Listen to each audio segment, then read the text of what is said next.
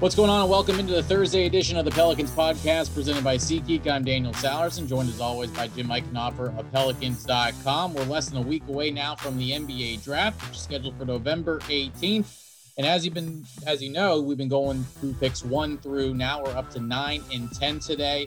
Um, we'll get to Duane Rankin in the Phoenix Suns at pick number 10, but we're going to start off with Fred Katz, who covers the Washington Wizards for the Athletic, and they hold pick number nine in this year's draft. Fred, how are you? Good to talk to you. I'm doing well. I'm I'm as tired as anybody else right now. Just going going through every single day, wondering, all right, the draft is in how many days, and free agency is two days after that, and trades are two days before that. So I'm I'm I'm horribly rested and wide awake at the same time. I feel like your lack of sleep is only going to get worse. I feel like starting next week with the draft and free agency, it's all uh, combining into one. It, it is really crazy, but before we get to what the Wizards might do with pick number nine, just get, give us a state of what the Wizards, uh, where they're at right now, heading into, I guess, this off season, as you would say. yeah, so they're in a little bit of a funky position because they're in a spot where they were 25 and 47 last year, but they're genuinely trying to compete in the upcoming season because they just had John Wall out for what's going on two years, and he's going to be back for the start of training camp. So they believe with the return of John Wall, pairing him with Bradley Beal, they're going to have a competitive team that's going to be able to push for a playoff spot. And they're going to try to complement those guys to make that happen, especially because Bradley Beal has only two years remaining on his contract. So uh, they they were really, really poor defensively last year, 29th in points allowed per possession. That is their number one objective to improve upon this offseason. They'd like to re-sign Davis Bertans, who's their top free agent. And I'm I'm I'm thinking they they are more likely than not to re-sign him. Uh, but ultimately, they want a rim protector. They want to bring in a wing who can defend, and and they they want to ratchet up the stinginess, which they really struggled with last year. Yeah, are are those things what they want? Are they going to try to cover that in the draft with pick number nine? Where are they kind of thinking as far as you know the whole debate of best available or position of need? Which route will they take maybe with pick number nine?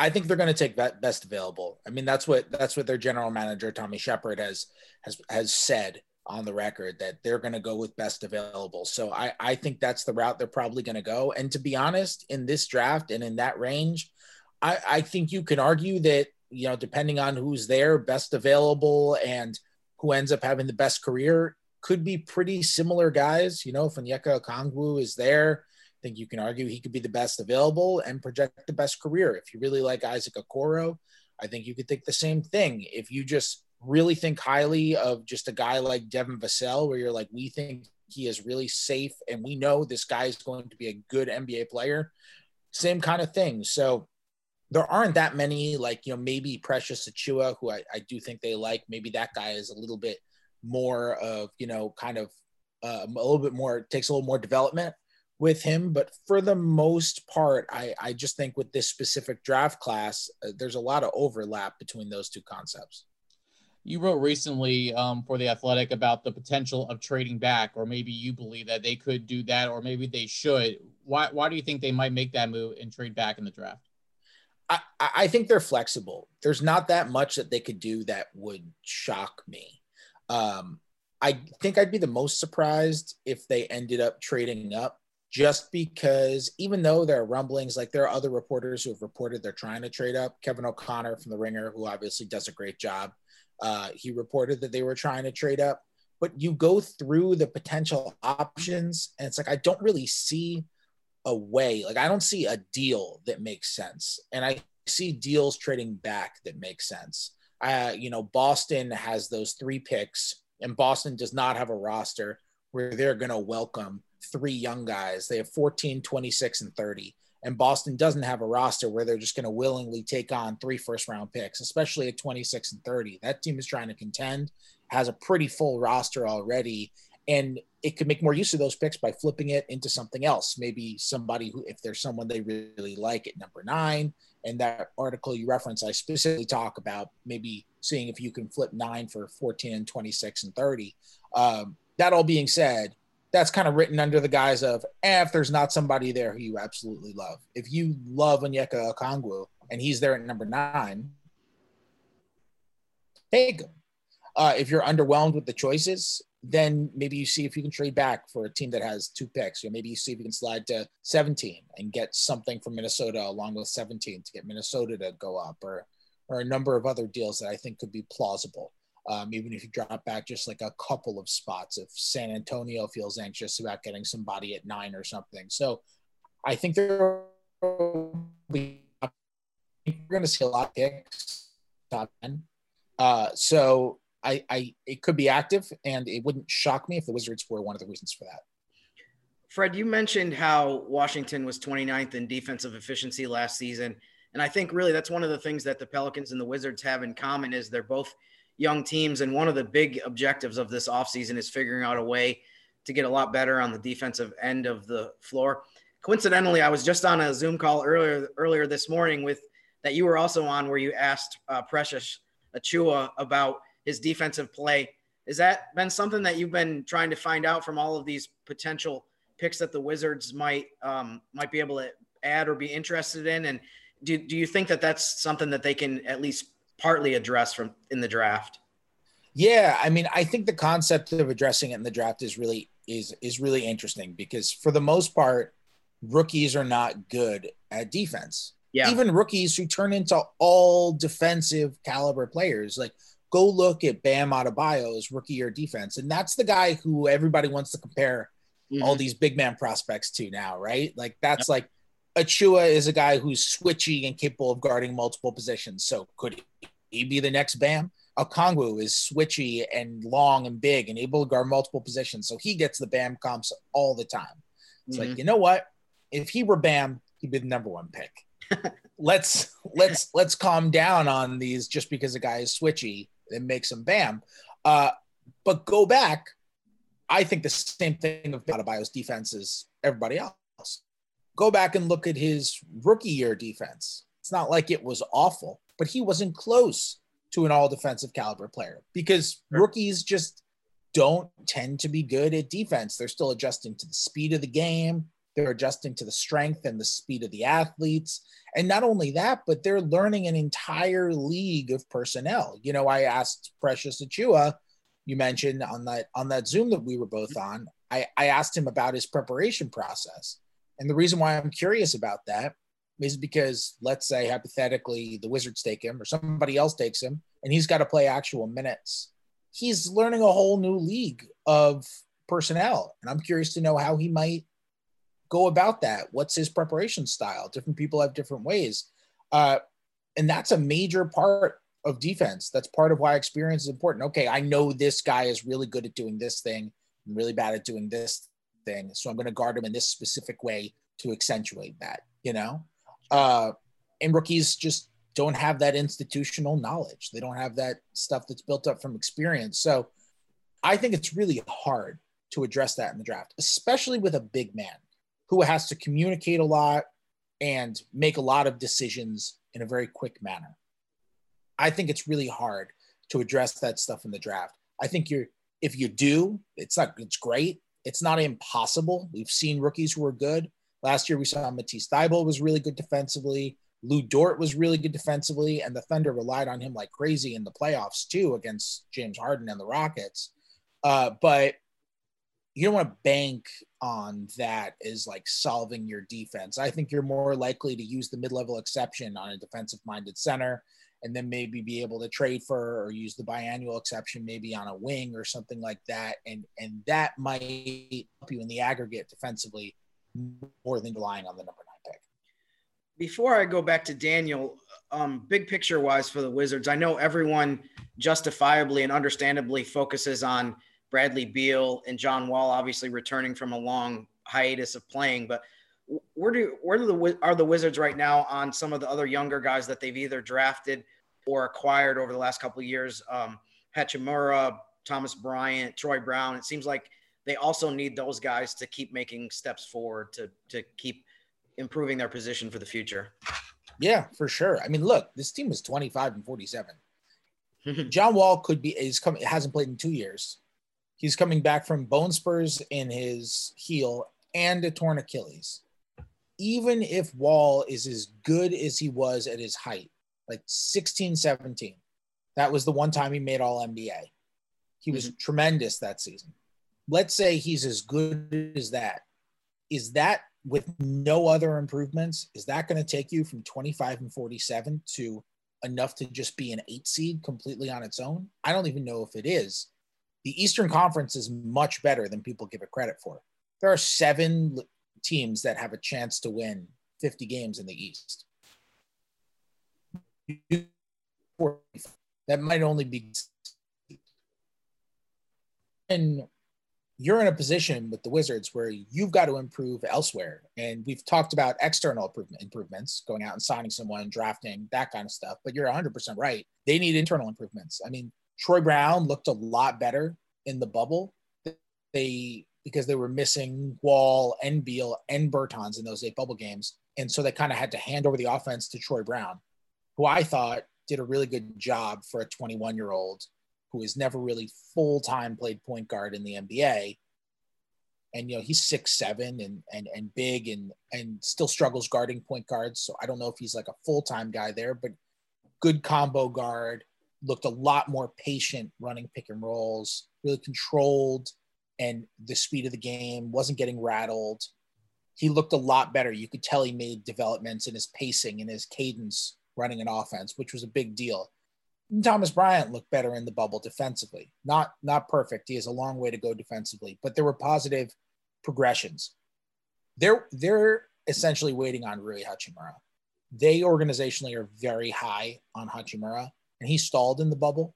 But when they drafted him, even though he's already 22 years old after concluding his rookie season, one of the reasons that they were as high as him on him as they were and still are is because he didn't start playing basketball until he was a teenager. And so they kind of assume he's earlier in his improvement arc than your average 22 year old. Kind of similar to like Pascal Siakam, who didn't start playing till late. And then all of a sudden he wins most improved player at like 25 years old. And I think they're assuming, I don't know if they're assuming that exact improvement arc because Siakam is an all NBA caliber player, but they're assuming a similar sort of trend where Hachimura all of a sudden is going to make a huge leap. We haven't seen that yet, uh, but they haven't backed off of that logic. They they believe that Rui Hachimura is going to get a lot better on both sides of the floor, that he's going to improve his shot, his decision making, and his defense to become a, a really good, helpful player. And if they're right on that, that's that's that's big. Uh, so that's that's for sure something I'll be looking for going into next year as well. Good stuff. That's Fred Katz, who covers the Washington Wizards for the Athletic. You can follow him on Twitter at Fred Katz, K A T Z. Fred, I appreciate the time. Try to get some rest between now and next Wednesday, and uh, we'll talk to you soon. Thanks for having me, guys. I appreciate it. All right, before we get to Duane Rankin and pick number 10, which is the Phoenix Suns, Jim, you know, it was interesting when we were talking to Fred Katz there. You know, we've been going through these teams. This is the 19 that we've talked to um, leading up to the draft. That this is the first one that really prioritized defense could be part of the equation of where they pick or why they pick or where they even trade back. And I thought that was really interesting considering what he said is, you know, most players are most rookies are not really good at defense, but that might be the approach for Washington. That was 29th last year. Yeah, you know, honestly, I think one of the big reasons why we got to this point and now we have him specifically focusing on that is to be brutally honest, just how, how horrible the Wizards were defensively. I mean, they were just historically bad for a lot of the season. Cleveland actually somehow finished worse than them in the defensive rankings. And honestly, we're not ones to talk, so to speak, because no. New Orleans was not great either. And they had um, at the end of the season, they had some of their bigger breakdowns in the bubble as far as just outings that were just ones that you wanted to completely forget. Um, so, but I think that's really what it comes down to for Washington is that they know specifically that they, even to a greater extent than New Orleans, that they, that's something that they have to address because they can be as good as they want to be offensively, and they're still going to lose games if they don't get better on the defensive end. They had a game against Houston at last November I think it was October, November at the near the beginning of the season where they lost like 156 to 154, something something like that. Um, I'm, yeah, I, I remember, remember that. that. game. I don't remember the exact score, but it was something like that. And I mean, when when games like that happen, where you're you're scoring like crazy and you still lose, it's pretty it's pretty evident of of where you need to make progress. So, but he's right as far as um, it's a lot to ask of a rookie to come in and immediately make an impact on the defensive end there's so much for them to learn. And as we talked about on a previous podcast, of all the seasons where um, you want to have time to work on defensive concepts in your system, this is not the one. So that'll that adds another wrinkle and element to that as far as how difficult it will be to say, okay, we're putting this rookie in the lineup and we're expecting him to help us defensively. Yeah, Antonio Daniels mentioned that in our podcast yesterday about the biggest adjustments are going to be free agents and also rookies because there's not a lot of time for them to, to get themselves together and get ready to go. Um, also, you know, some of it was kind of hard to hear with the internet connection. We apologize for that. But before there is one more question that really stuck out to me um, when he mentioned Rui Hachimura. It kind of made me think about Jaxson Hayes from the perspective yeah. of not playing a ton of basketball before getting drafted. I think he played one year in high school and then the one year in Texas. I feel like that's a good comparison considering the age, though. Jaxson is just 20 years old. That that could be the piece for the Pelicans that just needs that one extra year to take a big leap. Uh, but once he gets there, could be a really enticing player. Yeah, I thought the exact same thing. Uh, that he's a great example. He's the best example on the Pelicans roster of a guy who didn't focus on basketball until later in high school. I remember he joked about this one time that I think he loved playing football, and his dad is a football coach, so obviously the background is there. But he was joking at one point that he he and laughing about this that I think at a certain point when he got to be six nine, six ten, he realized that maybe running over the middle and catching passes isn't the safest pursuit for somebody that has that kind of center of gravity. So, but yeah, he's a he's a guy that we definitely are looking forward to seeing what kind of progress he makes this year. And it, but it's also not about just this year. That as uh, Fred referenced, I mean, some of these guys, uh, he mentioned Siakam at age 24, 25, they're still getting better. So I think that's another thing with Jaxson Hayes. I think he's 20 or 21 now. So he still has a bunch of years now to keep getting better. And sometimes that that learning curve for bigs is even is even longer just because of some of the things that they have to learn and some of the aspects of the game, including the physicalness of it for Jaxson, where he's going to keep putting on weight. And as we see with with a lot of people, including sometimes us in real life, when as you get into your as you keep getting into your 20s and 30s, some of that weight naturally comes on to your body, which is good for someone for like Jaxson Hayes, but isn't necessarily great for the average human no, and this pandemic has certainly not helped that cause uh, when it's been limited to be able to go to the gym and whatever you eat just immediately. Uh, yeah, definitely don't want to go down that road. That's for sure. But uh, yeah, very interesting to to hear what Fred Katz had to say about the Washington Wizards. Let's move to the West Coast and go to pick number 10. And joining us right now is Duane Rankin, who covers the Phoenix Suns for the Arizona Republic and azcentral.com. Duane, how are you? I'm good. I'm good. How y'all doing? Uh, I'm good. And, and Duane, the, the Phoenix Suns are very interesting at pick number 10, especially with how they did in the bubble um, in July and August going 8 and 0. Uh, how much momentum is there within this organization, not only from you know the players, the coaches, the staff, but even the fans on how well they did in the bubble despite not making the playoffs? Oh, they're they're now talking playoffs. so that's how that's how excited uh, the fan base is. You know, that, that gave them some light, some hope uh, some belief that they're turning the corner. Uh, Monty Williams, obviously, I've, I've, been saying all along, he was the best thing they did last summer.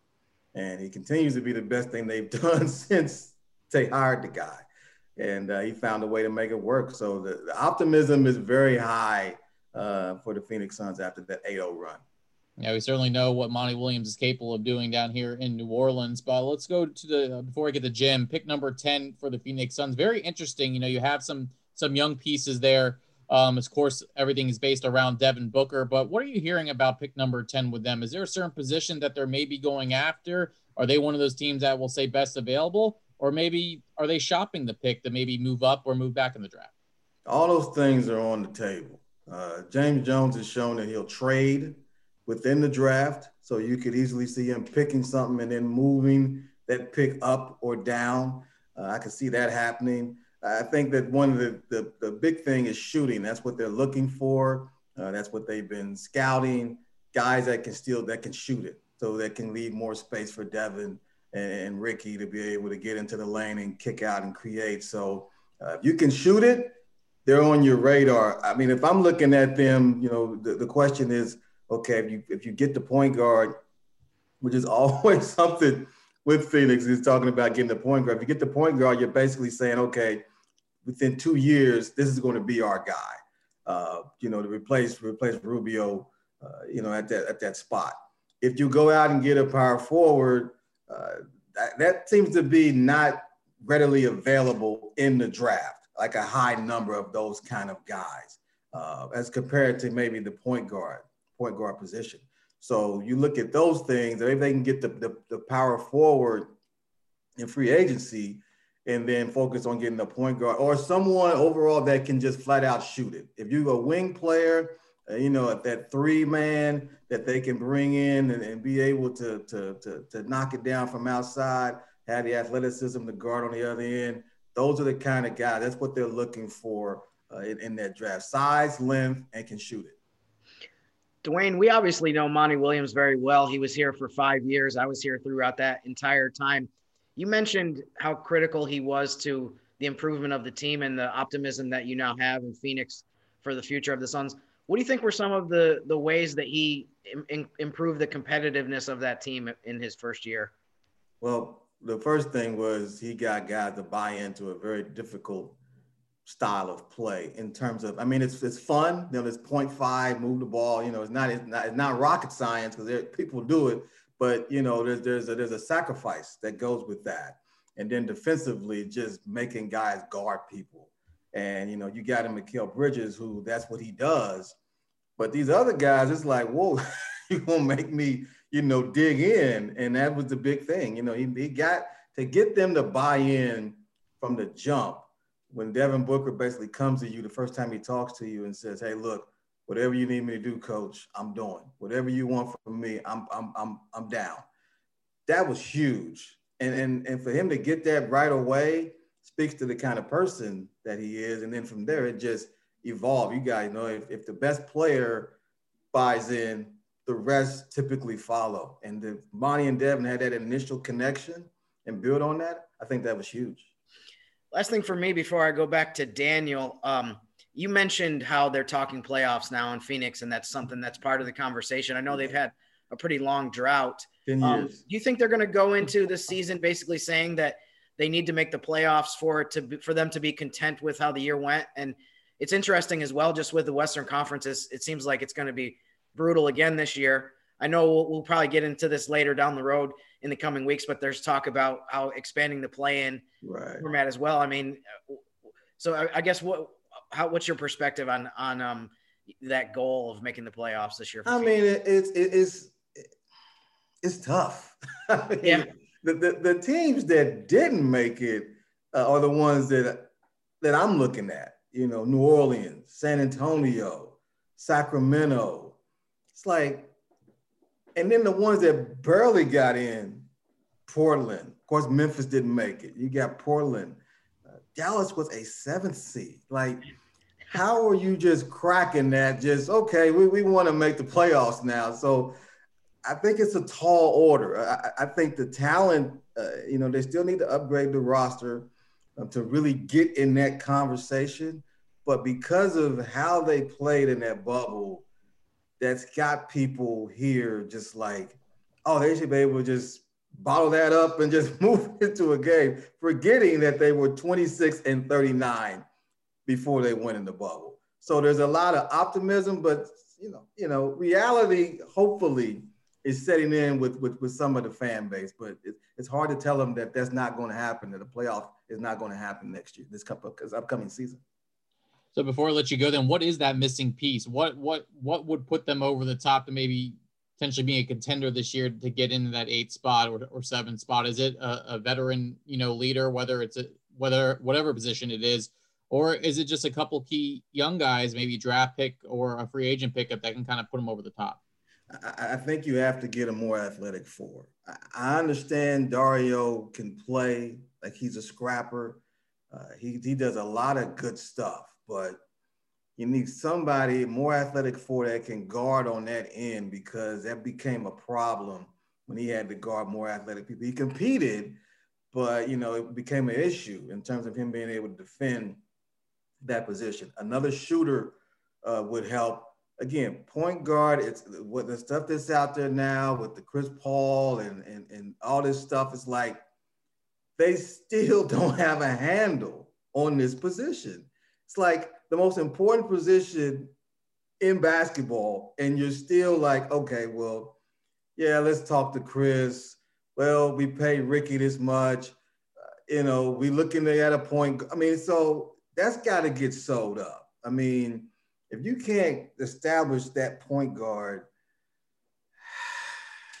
I mean, that's that's that's just vital. Okay, how great Devin Booker is. Uh, you know, you need that that that point guard. So shooting would help. I mean, all you always need shooters, but I'm thinking athlete, more athletic four.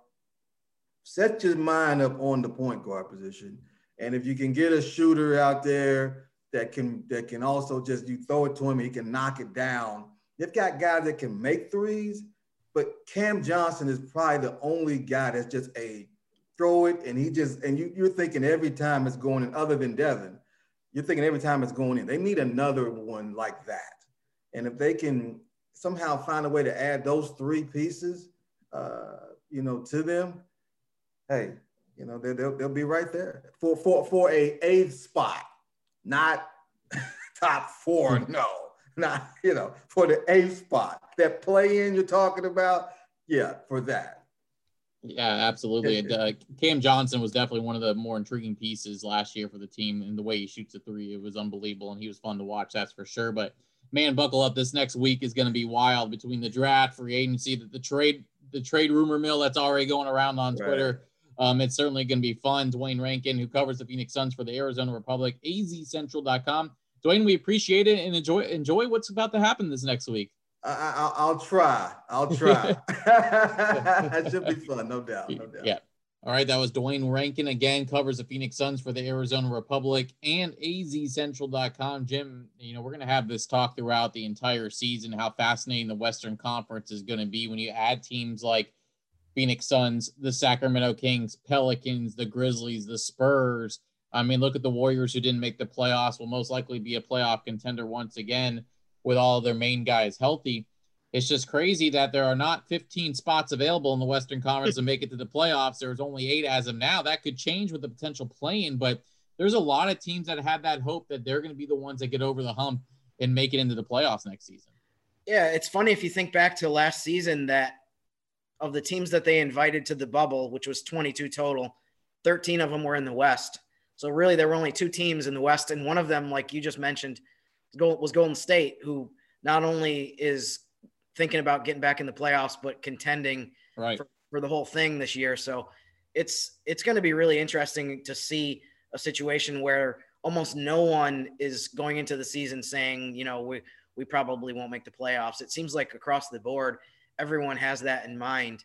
And although I know nothing has been finalized in terms of the plan for this year in the play-in format, I think everyone there's very few things that everyone agrees on, but I think everyone in the NBA would agree that the play-in idea last year was such a huge success, and people loved watching that Memphis versus Portland. I know it, it turned out to be just one game because Portland ended up ended up winning that that uh, first game against um, the Grizzlies. But man, can you imagine a race where you know, say it goes to the nine and ten place teams get in a play play in uh, format this year just the race for that. There's going to be so many teams that I think will vie for those couple spots. And I think, if anything, if there was ever a year to institute a play, go into a season with the play in format, which obviously we didn't have going into last season, it's this year in the Western Conference because, I mean, there's probably 13 or 14 teams that are all going to think maybe, maybe 15 that are going to say we have a chance to compete for um, finishing in somewhere in the top 10. So, I think it's going to just be a lot of fun, and and the, the timing couldn't be any better. Maybe not in the East, but definitely in the the West this season. The scoreboard watching is going to be ridiculous in the Western Conference, starting with day one and going all the way to Game 72. And again, um, you talked about it. Nothing is finalized. That's kind of the theme of these next couple of weeks. That nothing really is finalized. Schedule, um, you know, training camp, preseason games, none of that. So I think once the Pelicans get their schedule, then you can kind of map out um, their road to get into the Western Conference playoffs just based on how many teams you are playing the East. Remember, they're eliminating 10 games from the schedule, only 72. And with COVID going on, are you eliminating a lot of your trips up or up to the Northeast? Are you staying, you know, with your division a lot more this year? That's, I think, what's going to be fascinating. And, you know, the, the Southwest Division is never an easy division when you have Memphis. You don't know what Houston's going to look like based on some of the rumors you're seeing. Dallas is a team on the rise, and the Spurs, you can never count them out uh, no matter what. So I think that's the big thing, Jim, is if you're playing these teams more than four times, uh, that could be a tough road for the Pelicans compared to some of the other teams in different divisions. Yeah, I think there's two sides to that. I mean, the the negative, I guess, from a Pelicans perspective, or some of these teams that are coming off a, a season where they didn't make the playoffs, is if you play more conference games this year, it's only going to be tougher. I mean, it's not. There's hardly going to be any games where you go into it saying like, "Oh, this should be a win," because if you're playing either all Western Conference games or the vast majority, I mean, there's no easy nights if that's the case. Um, on the on the other side of it, though, I think from a fan standpoint, in terms of the competitiveness, the rivalries, how much it could speed up New Orleans' maturity with all the young players they have, to me, that would help to be able to say it's a situation where you're playing teams in your division six or eight times with some of the competition that we have to face with Dallas and Memphis and Houston and San Antonio. To me, that would only speed up, you know, your readiness as far as being able to compete maybe in the playoffs this year or at some point in the near future. So I kind of see it both ways. I mean, there's no doubt though that the, the the challenge that you have of playing in the West has been fierce for a long time. If you add in the element of a larger percentage of your games are against the West this season, it only takes it to another level in terms of how difficult it's going to be. But in some ways, I welcome that because I think it, it, it will help in some of the ways that I that I just mentioned. The phrase right now is we shall see and that's going to be the case here for the next couple of weeks but very intriguing how the season could play out for a lot of teams in the western conference. Uh, let's go over the schedule for the rest of our podcast this week and leading up to the draft next week. Uh, we promise you i know some people are probably wondering why are we going through all these teams and not the pelicans but i feel like it is really important for you know especially now that the pelicans hold pick number 13 again there's so many mock drafts there's so many potential trades that can happen um, leading up to the Pelicans at 13 that you really just don't know what these teams are looking for. And I feel like this will give you all a chance to kind of get an idea of once these teams are on the clock, you've heard from us at least and our guests that okay, this team might be looking for this, or they might trade it away, or this. So hopefully this has helped you all out. Get ready for the draft, and we'll wrap things up on Monday with our draft previews. We'll talk about the San Antonio Spurs and the Sacramento Kings, excuse me, picks 11 and 12. But we do have a special treat for you tomorrow on the podcast. Scheduled to come on as of now is Jameer Nelson, former Pelicans point guard, had a cup of coffee with the team a couple of years ago. Uh, he played under Stan Van Gundy in Orlando. So this is more of a getting to know Stan Van Gundy through Jameer Nelson. So we're, we're definitely looking forward to that and be on the lookout next week, Tuesday for a draft preview, and then the draft on Wednesday. We'll go over all of that come next week. But we will talk to you tomorrow with Jameer Nelson. For Fred Katz, Duane Rankin, and Jim Eichenhofer, I'm Daniel Sallerson. Thanks for listening to the Pelicans podcast presented by SeatGeek.